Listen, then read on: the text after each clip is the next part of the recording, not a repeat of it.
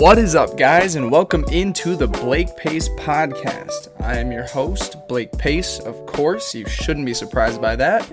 And, uh, yeah, welcome back. Um, this is episode six of the Blake Pace Podcast. Um, you know, got a few things that we're going to discuss today. Not going to be an extremely long show today. Um, first off, happy Memorial Day. Um, you know, uh, of course, enjoy a long weekend. You know, a big thank you to all of uh, those who serve and who have served. Um, and today is a great day for um, all of us to show our appreciation to those who have served. So, um, yeah, a few things going on today. Um, I'm going to, you know, talk a little about the uh, Eastern Conference Finals, which just wrapped up last night. Um, if you are listening to this and it is on a Tuesday, um, you already know the outcome to the Warriors-Rockets Game seven, but I'm going to talk a little bit about that series, where I was wrong on that.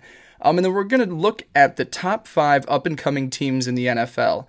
Um, you know, I think that there are some, you know, bright futures in the organization. Um, and I think that, uh, yeah, I'm going to break that down, put my stamp on it, that I believe, you know, these next, these five teams that I'm going to mention, you know, a few years down the line are going to be some of the powerhouses in the N F L. Um, but before we get there, we're going to start, of course, with my player profile. This is episode number six. And if you have any knowledge of my fan base or my fandom um, in the N B A, you know where I'm going with this. Uh, it is Godzingis, uh, Porzingod, the Unicorn, Kristaps Porzingis, uh, forward center for the New York Knicks. Um, my man crush over the last three years, um, and a guy that, you know, for New York has been a maybe the only bright spot in over, you know, the last decade or so for New York. Um, you know, You know, Melo, you might want to consider a bright spot for them, but, you know, you never really got that much success. You know, there was a one year where they were a two seed in the East, but um, certainly went downhill after that. Um, but then, you know, we were blessed with a seven foot three forward who, you know, gets two blocks a game and can shoot, you know, around thirty-nine percent from three. Um, so specifically, you know, going with the heartbreaking year that we had this year um, for the New York Knicks, his first All-Star selection um, at the age of twenty-two, um, you know, scored under just under twenty-three points a game, twenty-two point seven, uh, collected in six point six rebounds. Um, those numbers, in my opinion, you know, a little misguiding because uh, we had a dominant center in Enes Kanter, probably the best center K P has been lined up with, so that definitely took a lot of boards from him.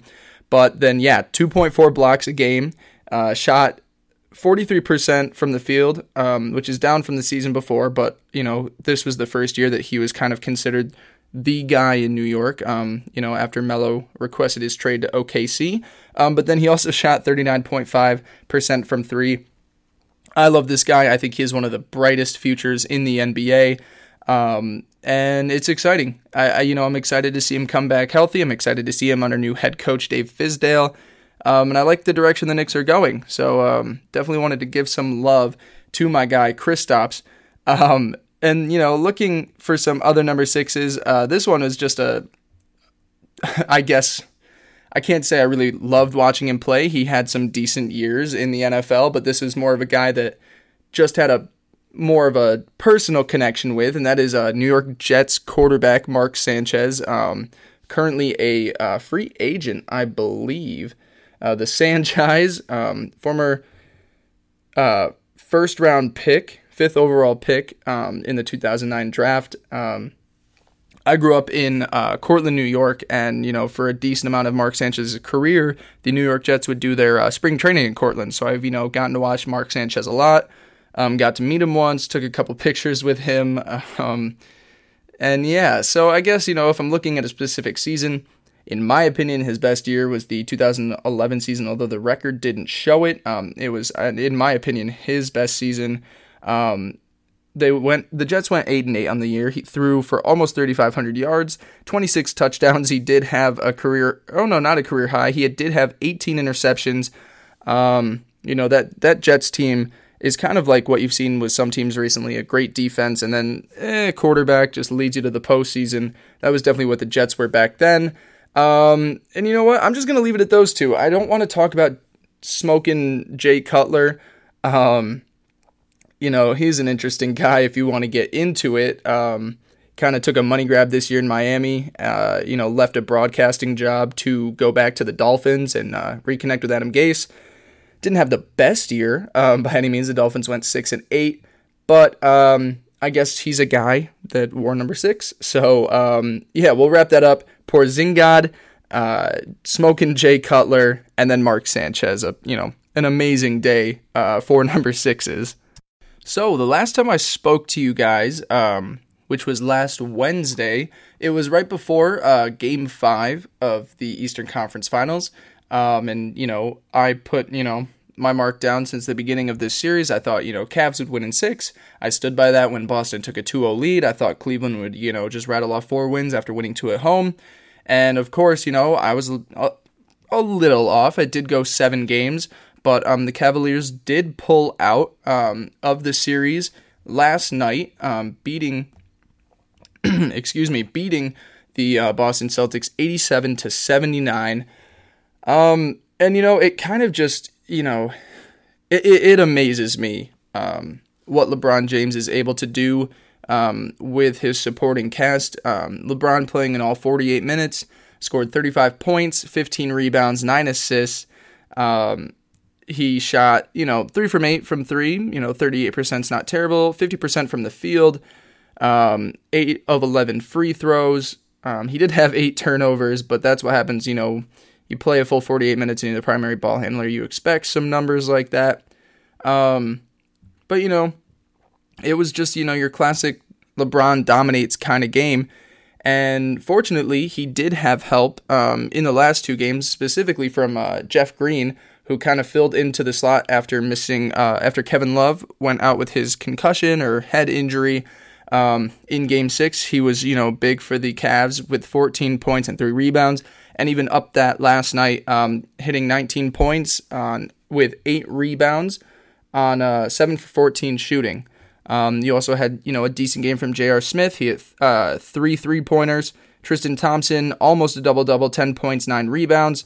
Um, and then you look at the rest, and besides the names that I mentioned, Um, there were eleven points scored by other Cavaliers um, between George Hill, Kyle Korver, and Larry Nance Junior I mean, just think about that for a second. You know, this Cavs team made it to the N B A Finals.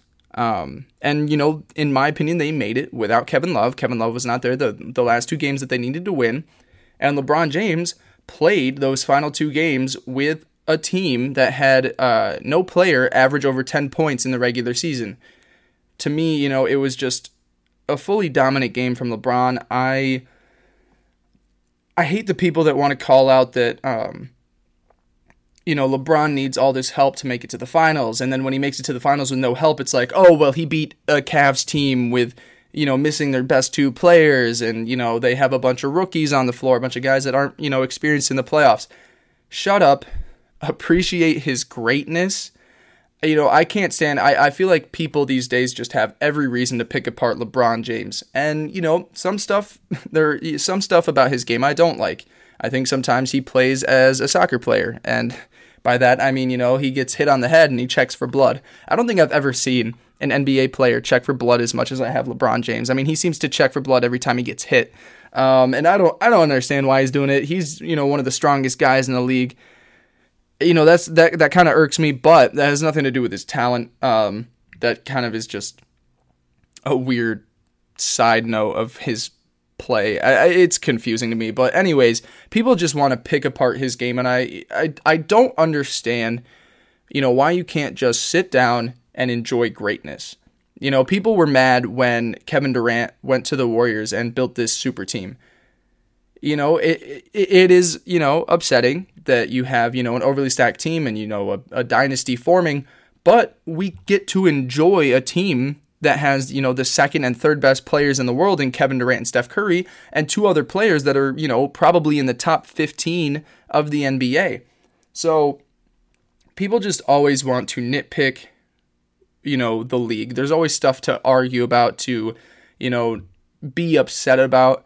I think that we all just need to appreciate the game of basketball, appreciate the game of LeBron James, because what he is doing is remarkable. In his fifteenth season, played his hundredth game last night, a full forty-eight, scored, you know, thirty-five of his team's points, nine assists, fifteen rebounds, two blocks. And yet people are calling for LeBron after, well, oh, you beat, you know, an inexperienced team with, you know, missing its best two players. The Celtics are a pretty damn good team. Um, Brad Stevens, top two coach in the N B A. Jayson Tatum, I know he's a rookie, but he is a bona fide star in this league. Um, moving forward for the Celtics, um, it'll be interesting to see what they do at their, you know, two through four positions when they get Gordon Hayward back, you know, with Jaylen Brown and Jayson Tatum. That'll be interesting to watch. But, you know, I, I'm tired of, you know, all of us giving reasons to not appreciate LeBron James. Um, you know, when he won with the Heat, it's, well, you know, he, he left Cleveland and joined this very stacked team. And, you know, the, hey, they lost that finals the first time to the Dallas Mavericks. Um, and then they beat two teams. Oh, well, they're, you know, two star-studded. You know, those d- rings don't count because Michael Jordan really never needed a, you know, huge team or, um, you know, a powerhouse like the uh, LeBron did with the Heat. And, you know, when he went back to Cleveland, it's, oh, well, he, you know, he's got Kyrie Irving now. They He made them trade for Kevin Love. He's got a stacked team again. You know, LeBron can't do this on his own. No N B A player can do it on his own. Michael Jordan in the playoffs before he got Scottie Pippen was one and nine um, in the Eastern Conference. And, you know, people just want to throw that under the rug and ignore that and just say, Michael Jordan, six N B A Finals, six Finals M V Ps, greatest of all time. Yeah, he he is the greatest of all time. You know, he was one of the most talented players and won a lot. But you look at what was before he got his second star and, you know, one of the greatest head coaches of all time. And now, you know, it we, we ignore those things, but we can't give LeBron any credit for what he does. Um, I know this is kind of turned into a LeBron rant, and I didn't necessarily want it to be, but kind of just where my mind took me. Um, you know, at the end of the day, in that game seven, Um, you know, the, the Celtics guys hit a wall, um, and not Jayson Tatum. Jayson Tatum was electric, twenty-four points, nine of seventeen shooting. Um, it wasn't that great from three. The team wasn't that great from three, seven of thirty-nine for seventeen point nine percent. Um, but at the same time, Cleveland was neither only hitting twenty-five percent of their threes.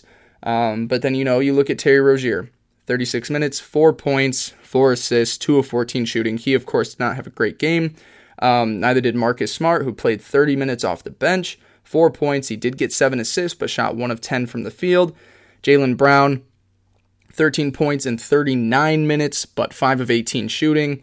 It was just a rough day for any Celtics players not named Jayson Tatum. Um, and Al Horford, I have to give him some credit too. seven of twelve from the field, um, three for three from the line, seventeen points, um, only four rebounds though.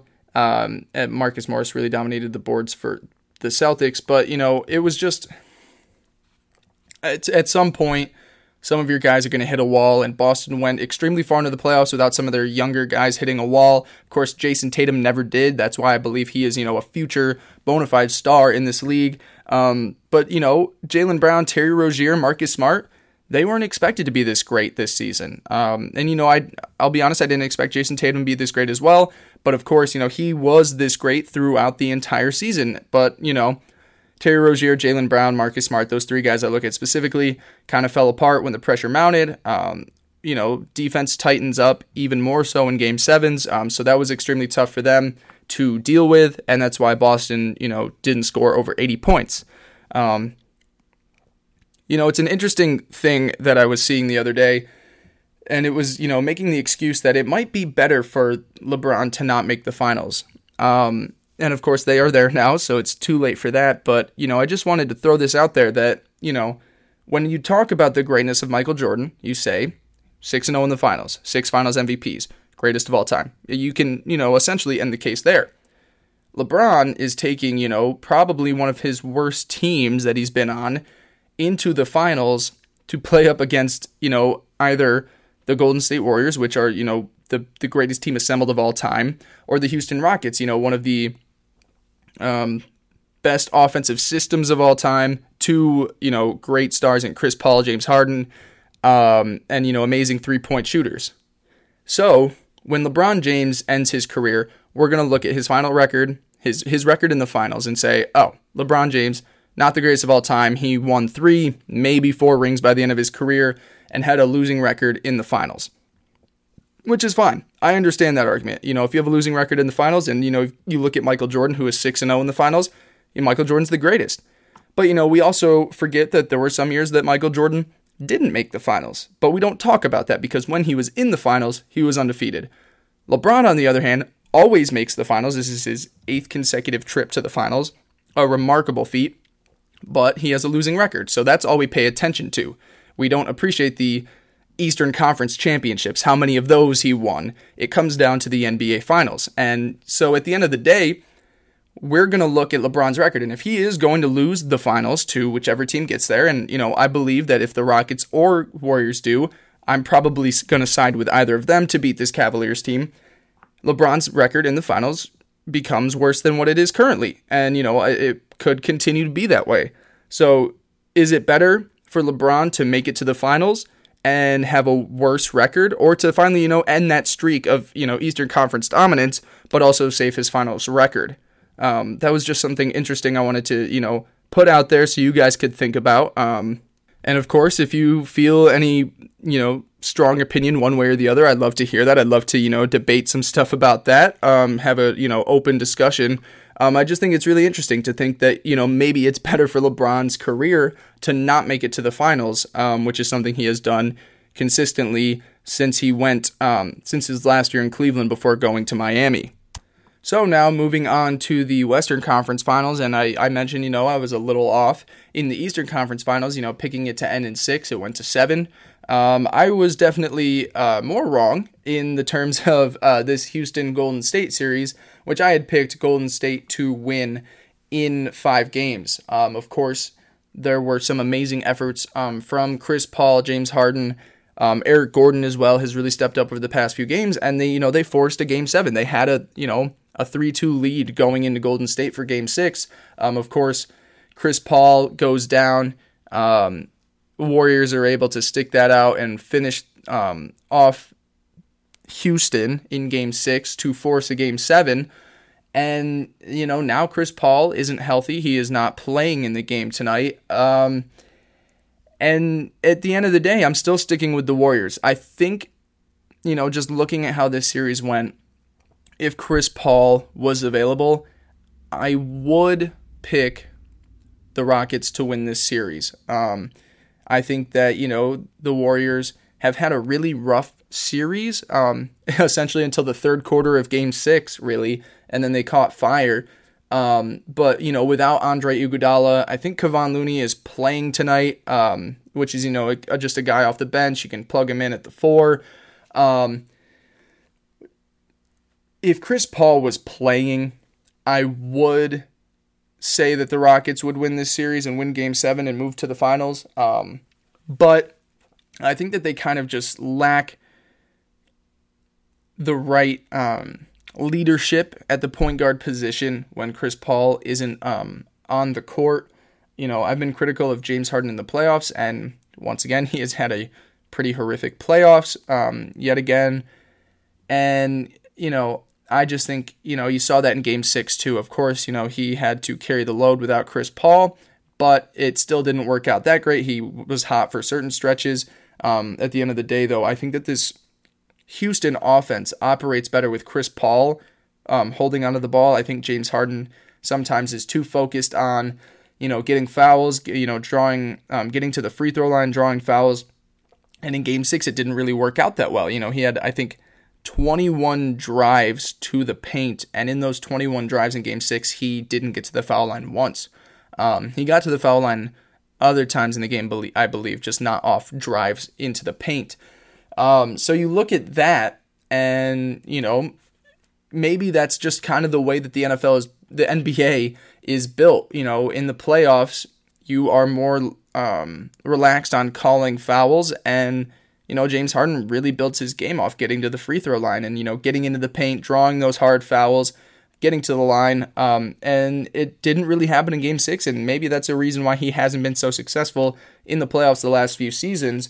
Um, but, you know, at the end of the day, the Warriors are going to move on to the finals after this game tonight. Um, I would be shocked if they lost, honestly. Um, I believe Houston has done all they can. They've pushed Golden State to their best game, And we saw, you know, the Warriors in the second half of um, Game six really bring out their best game. Klay Thompson was electric. You know, you have that Klay Thompson third quarter. Um, you know, you almost come to expect it, you know, when their backs are against the wall. Klay Thompson just has a quarter where he goes, you know, ballistic from the three-point line. He gets to the paint, gets to the foul line. Um, his, you know, he's the hottest shooter in the league um, when he catches fire. And it really helps, you know, the other two stars on that team, Kevin Durant, Steph Curry, find their rhythm when, you know, defenses are shifting to Klay Thompson and have to adjust to him um, hitting all their shots. So I do expect Golden State to run away with this one um, and move to the finals. And I do expect at the end of the day that um, Golden State will beat the Cleveland Cavaliers. You know, once it gets there, I'll give you my full prediction probably on Wednesday. I'm hoping to have someone come in and, um, you know, I'm I'm hoping to have a guest on the podcast for Wednesday to kind of break down the N B A Finals. Um, and I'll give my final prediction on Wednesday, even if we can't do that. But it's going to be pretty hard for me to give the Cavs even one game if it's against the Golden State Warriors. If it's the Houston Rockets, I think it's a much more competitive series. But if Golden State advances, you know, LeBron might get swept. Um, I'll just, you know, say that for things. But um, that'll wrap up uh, Eastern and Western Conference talk for today. Um, I'm excited to watch the game tonight. It's been a it's been a good playoffs, um, especially in the East. You know, we had a you know, a decent series between Boston and uh, Philly um, in the semis. Of course, the series with Cleveland and Boston um, has been great. You think back to Cleveland and Indiana. Um, that seven-game series was uh, fun to watch. Of course, you know, in the West, we had a great series between Houston and Golden State. Um, some of the other series were a little competitive early on, but didn't fall that way. Um, didn't really go this, the distance. But um, in a year when we, you know, thought we could pencil in Golden State versus Cavs, you know, even though we might get that, I think the playoffs and the season as a whole were much more interesting. And, you know, that's, you know... Um, Props to the N B A for not panicking over this superstar team, you know, Cavs versus Warriors part four. Um, people think that it would be bad for the N B A, but, you know, we got a good playoffs out of it, a good season out of it, and I think that the N B A is in a great place moving forward.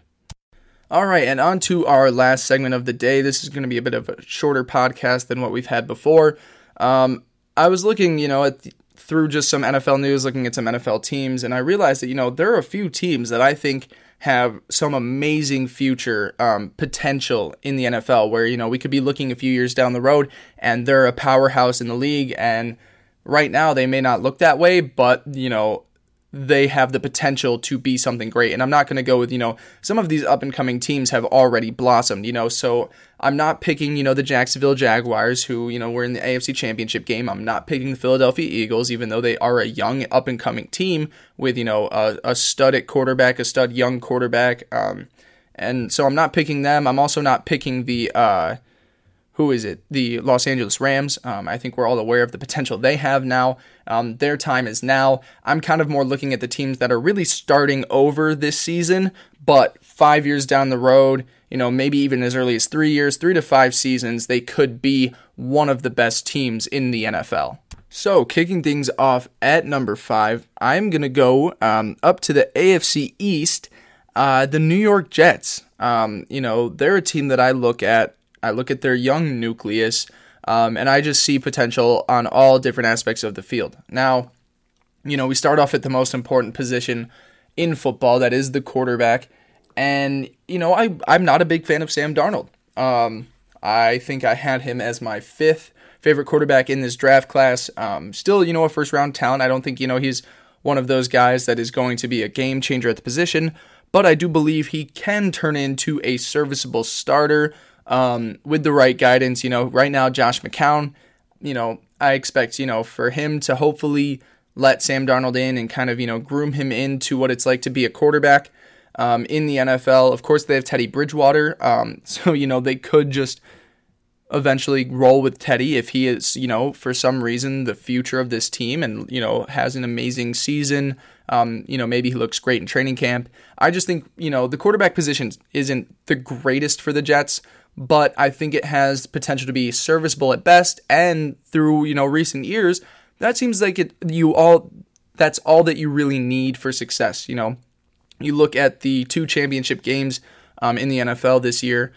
Blake Bortles was at quarterback for the Jacksonville Jaguars. Case Keenum was at quarterback for the Minnesota Vikings, and Nick Foles was quarterback for the Philadelphia Eagles. So, you know, while I do believe quarterback is the most important position um, on an N F L roster, I think that these guys have the potential to be serviceable enough for this team to have sustained success. Um, looking elsewhere on the roster, you know, I just, I am a big fan of their defense. I think that they have one of the um, highest potential, you know, combination of safeties in the league. I, you know, I look at the league and there are a few good um, safety duos, but the combination of Marcus May and Jamal Adams, I think, has potential, has elite potential, um, you know, running through the back of that defense.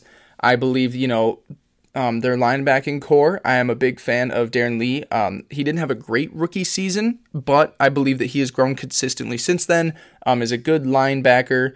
Um, on the defensive line, they still have Leonard Williams, of course, um, who is twenty-four years old, more than capable of getting things turned around. Um, I like their wide receiving core. I believe, you know, um, Ardarius Stewart, um, Robbie Anderson, uh, who else do they have? They brought in Lucky Whitehead, Jermaine Kearse, Quincy Enunwa. I think that, you know, specifically looking at Robbie Anderson, Quincy Enunwa, um, Ardarius Stewart, I believe, has some potential. Robbie Anderson, um, I think I already said his name, but Jermaine Kearse as well. I like that receiving core. Um, you know, not a stud out there, but a guy, but a few guys that I think have potential to be thousand-yard receivers.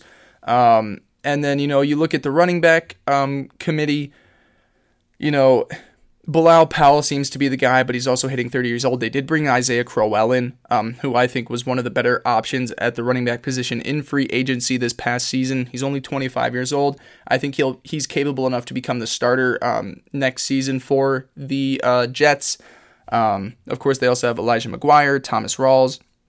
Um, the offensive line is also my biggest concern, and you know some of these other teams we're going to talk about. Line uh, offensive line has you know some of their greatest upside. Um, I'm a little worried about the offensive line, especially when it comes into protecting these quarterbacks. Um, you know Sam Darnold doesn't play that great in in a tight pocket, um, so I'm a little nervous about how that line will hold up to support him. Of course, you need to protect Teddy Bridgewater at all costs because he is coming back from a gruesome injury, and Josh McCown as well, who I don't expect to be on the Jets in a few years when I'm saying they'll have the the breakthrough. Um, but, you know, he is an older guy that you would like to see on the team um, for a little bit, so hopefully he can remain healthy behind an offensive line that is a little bit shaky. Um, at the end of the day, I just think that this is a team that has potential, um, mostly on the defensive side. It reminds me back in the days, um, you know, not too long ago where, you know, you had Mark Sanchez at quarterback and you had a great defense, you know, Darrelle Revis, you had some studs back on the defense. The defensive line was great and they got to the postseason because of that defense, a, a, a good running game, and then, you know, decent enough quarterback play, um, and a passing offense. So I think that, um, the sky could be the limit for the New York Jets if they hit things right. Of course, Sam Darnold, go ahead and prove me wrong. You know, I it's not like I'm trying to say that I don't want uh, Sam Darnold to be successful. I just think it's going to be a tougher road for him to find success in the N F L. I'd love for him to prove me wrong. I would love for him to, you know, dominate for the Jets, um, a team that I kind of have a hometown connection with, um, and I'd like to see them have success. Um, and I think, you know, within a few years, they're They have potential to be one of the better teams in the N F L. All right, now to number four, um, and I hope you guys don't think that this is biased at all, but I'm putting the Indianapolis Colts um, in there for teams that have the brightest future. Um, you know, they finished with uh, the f- third worst record or fourth, third worst record um, in the league last year. Um But there were a lot of things going on with the organization. This organization is a team that I believe could even be better than my, you know, my f- number four ranking a few years down the road. Um, there's a lot to be excited about as a Colts fan, and they're really heading in the right direction. You know, this team had so much potential through the younger years of Andrew Luck's career, and, you know, poor management. Um, Ryan Grigson may go down as one of the worst G Ms of all time in N F L uh, history. Did some terrible things um, in the draft and free agency, overpaid for some two, you know, some older guys, didn't build an offensive line around Andrew Luck, and really, you know, put Luck's career in danger. Um, of course, this is reliant, um, this ranking, having him at number four, um, having the Colts at number four, is reliant on Andrew Luck returning to full health. Um, of course, he is getting older, but I believe, you know, he could be, if healthy, entering the prime of his career now. And, um, you know, so this is solely based on Andrew Luck returning to full health, but I do believe they have some of the highest potential of teams to, you know, be at the top of the league five years down the road. Looking at the roster, um, I believe that they have a uh, great wide receiving core, um, or at least a great number one wide receiver. T Y. Hilton, in my opinion, um, is one of the better receivers in the league that kind of gets um, cast aside just because, you know, A, the, you know, the past few years have been rough without great quarterback play. Um, you know, Andrew Luck's been sidelined. Jacoby Brissett did a serviceable job last year, but, you know, T Y. Hilton, um, his name doesn't get, you know, all the glory as, you know, an Odell or Julio or Antonio Brown, but um, he is undoubtedly one of the better receivers in football. The offensive line finally might be getting better. Um, you know, bringing in Quenton Nelson with pick number six in the N F L draft last year, um, possibly one of the best guard prospects um, since uh, Zach Martin was uh, selected by the Cowboys. Um, he will, you know, just slide in right to, you know, left guard, protect Andrew Luck or whoever's at quarterback for the next um, ten to twelve years, um, and will, you know, instantly be one of the better linemen in all of football. Um, of course, the, you know, talking about the Colts, it's all just potential, and it's potential surrounding management and coaching. Um, this roster, you know, from bottom to top outside of, you know, Quenton Nelson, uh, Malik Hooker at safety, who is, you know, returning from an A C L injury, um, Andrew Luck, T Y. Hilton, Jacoby Brissett. Um, this roster doesn't have anything, you know, really exciting or captivating on it. Um, Ryan Grigson did such a terrible job as G M that Frank, uh, not Frank Reich, Chris Ballard, uh, current G M, has spent the last few years just clearing out all the dead money and, you know, starting over, literally just wiping away the the roster, bringing in guys, bringing in homegrown talent, and kind of retooling um, the Indianapolis Colts. So this is all purely based on that Chris Ballard knows what he's doing, which I am a firm believer. I've heard from multiple people that he is one of the brightest Um, up-and-coming guys in the N F L, which is exciting to hear as a Colts fan. Um, of course, we were supposed to have Josh McDaniels as our head coach, but he, of course, uh, turned away last second, and we have Frank Reich, um, who was the offensive coordinator for the Philadelphia Eagles, you know, had a great season in Philly. I think will bring a lot to the um, offensive side of the ball. You know, I like how they, uh, how he plans to utilize the running back committee. Um, you know, we selected two running backs in the draft, also had Marlon Mack um, in last year's draft selected. I think there are a few guys that can kind of mimic what Philadelphia did with their running back core. Um, and the defense, you know, the defense is kind of a mess right now. You know, aside from Malik Hooker, um, the, the D Bs are, you know, not looking that great. I don't like any of our starting cornerbacks currently. Um, linebacking is poor. The, you know, pass rush isn't great, but it's riding on the potential that Chris Ballard is actually one of the brightest minds in all of football, and for that reason, I have to have the Colts in the top five as teams I could see being atop the N F L five years from now. On to number three, right in the middle of my top five teams that I believe to be the future of the N F L. Um, I I have to look at Chicago with the Bears. Um, I, I've loved all the moves that the Bears have made over the last few seasons, and um, it, it begins with Mitch Trubisky. Um, of course, you know, he wasn't my number one or number two quarterback choice in last year's draft. Um, you know, I had both Deshaun Watson and Patrick Mahomes ahead of him in my quarterback rankings. Um, but Mitchell Trubisky, you know, in my opinion, is better than any of the quarterbacks selected in this year's draft. Um, and, you know, had a productive rookie season, something that I think he'll definitely be able to build upon, especially with Matt Nagy coming in as his head coach. Um, of course, from Kansas City under Andy Reid. Andy Reid, of course, one of the brightest offensive minds in football. I think Matt Nagy can bring a lot to the plate, um, to the table for the Chicago Bears offense. I think they made, you know, some of the better moves in free agency. You know, they replenished their wide receiving core. Allen Robinson is there now. Um, They brought in Trey Burton from the uh, tight end from the Philadelphia Eagles. Of course, in my opinion, they have one of the better running games in football when you combine offensive line talent and their running back committee. Um, they took, you know, my second favorite linebacker in the draft at pick number eight, Roquan Smith. I think, you know, he has potential to be what the Bears have been missing since Brian Urlacher left. Um, I am a fan of their uh, cornerbacks, their defensive backs. this team is all kind of, to me, just riding on A, Matt Nagy being um, a serviceable head coach. Of course, um, we've seen some of the brighter offensive minds take over N F L teams and really explode their potential, um, you know, boost it up, like, you know, Sean McVay with the Rams, um, and, you know, my number two team that we'll talk about in a second. But, you know, first thing that this is relying on is Matt Nagy being what, um, kind of replicating the success as an offensive, you know, guru coming into a team with, you know, a young quarterback, young nucleus, and really um, maximizing their full potential. The second thing comes to um, Mitchell Trubisky.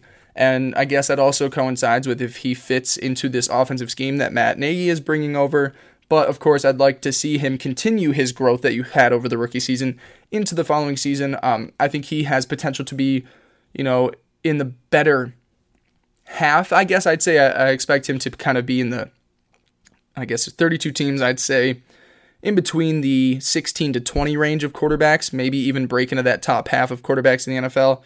But, of course, this is five years down the road. He has potential, of course, um, to become one of the better quarterbacks in football by then.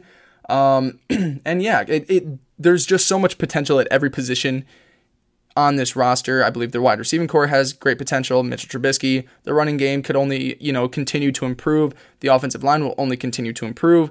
Um, you know, I think they do need some uh, better pass rush in the middle, maybe some run stuffers that tackle. The linebacking core is improving, and I like their secondary.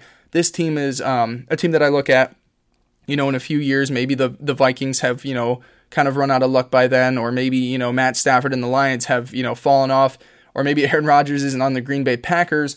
The Bears could become, you know, the team to beat in the N F C North five years down the road. I certainly think that they deserve to be um, on my list of top five teams I see um, rising to fame in the N F L five years from now. Now at number two, um, and I hinted at this a few seconds ago, Uh, the San Francisco forty-niners, um, and this was kind of close between picking two and number one, and I'll state why I had number one uh, in just a few seconds, but the San Francisco San Francisco forty-niners are set to even take football um, by the balls next season. Um, in my opinion, they have the second brightest mind in all of football in uh, Kyle Shanahan as head coach, you know, only second to Sean McVay, in my opinion. Um, but, you know, I believe that they have better quarterback play. If you, you know, comparing Jimmy Garoppolo to Jared Goff, I'd take Jimmy Garoppolo. Um, of course, you know, the roster still needs some refining, but I believe that that will happen five years from now, and they will be a dominant force, a force to be reckoned with in the N F L. Um, Jimmy Garoppolo will continue to pro- improve and thrive in a Kyle Shanahan offense that is always adapting. Um, of course, you know, it takes some quarterbacks, you know, years to learn that offensive system and all the intricacies would that come with it. So I expect Jimmy Garoppolo to be even better than what you saw in the final um, six or seven games, I believe, in last year's regular season. Um, and, you know, it doesn't just end there. Uh, you know, I liked what they did in the draft first um, round. I, you know, taking Mike McGlinchey, um, you know, your future right tackle for the next decade. He's a, you know, quick, you know, he's a little undersized, but he's, you know, fast on his feet. He'll fit in with the whole bootleg system um, that San Francisco will look to run. Um, you look at, you know, they have Pierre Garçon coming back from injury, um, their wide receiving core looking to continue to improve. Um, fortunately, in the middle of their defense, they have Reuben Foster back. Um, you know, hopefully, um, you know, a lot of those domestic violence charges were all dropped when it came out that um, his uh, ex-girlfriend at the time was lying about it all and just trying to uh, ruin his N F L career over a breakup. But, um, You know, hopefully, you know, Reuben Foster clears his name of some of the other charges and he can get back on the football field. Um, I like the pass rush in San Francisco. You know, it was a, not the best rookie year from Solomon Thomas, but I like DeForest Buckner. Um, the offensive line, I do think, needs to get a little bit younger in the coming years. Um, of course, you just lost Carlos Hyde at running back last season. Um, they brought in Jerick McKinnon from Minnesota, who I think Kyle Shanahan will love using um, in the passing and running game. So he will definitely have a great year. Um, and then the secondary is really my biggest worry with San Francisco. You have Richard Sherman in there right now, but not really some young guys where in five years I can say can be one of the best corners in football. Of course, you know, they have time to find that. You know, I'm saying that, you know, I think they'll they'll have a good season next year, but I really don't think they'll be atop the N F L for another three to five years.